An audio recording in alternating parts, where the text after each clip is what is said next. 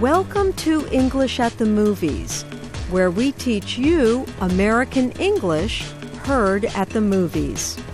Batman and Superman are action superheroes.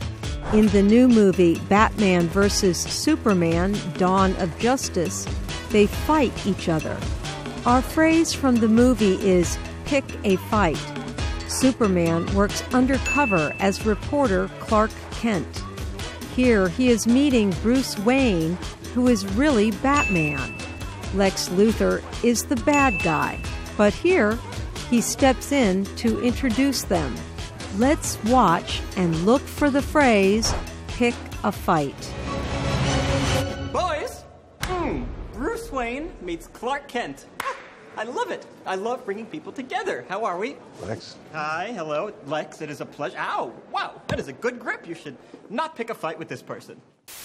So, what does that mean, pick a fight? Pick the winner of a fight or want to fight? Listen again and see if you are correct. Boys, mm, Bruce Wayne meets Clark Kent.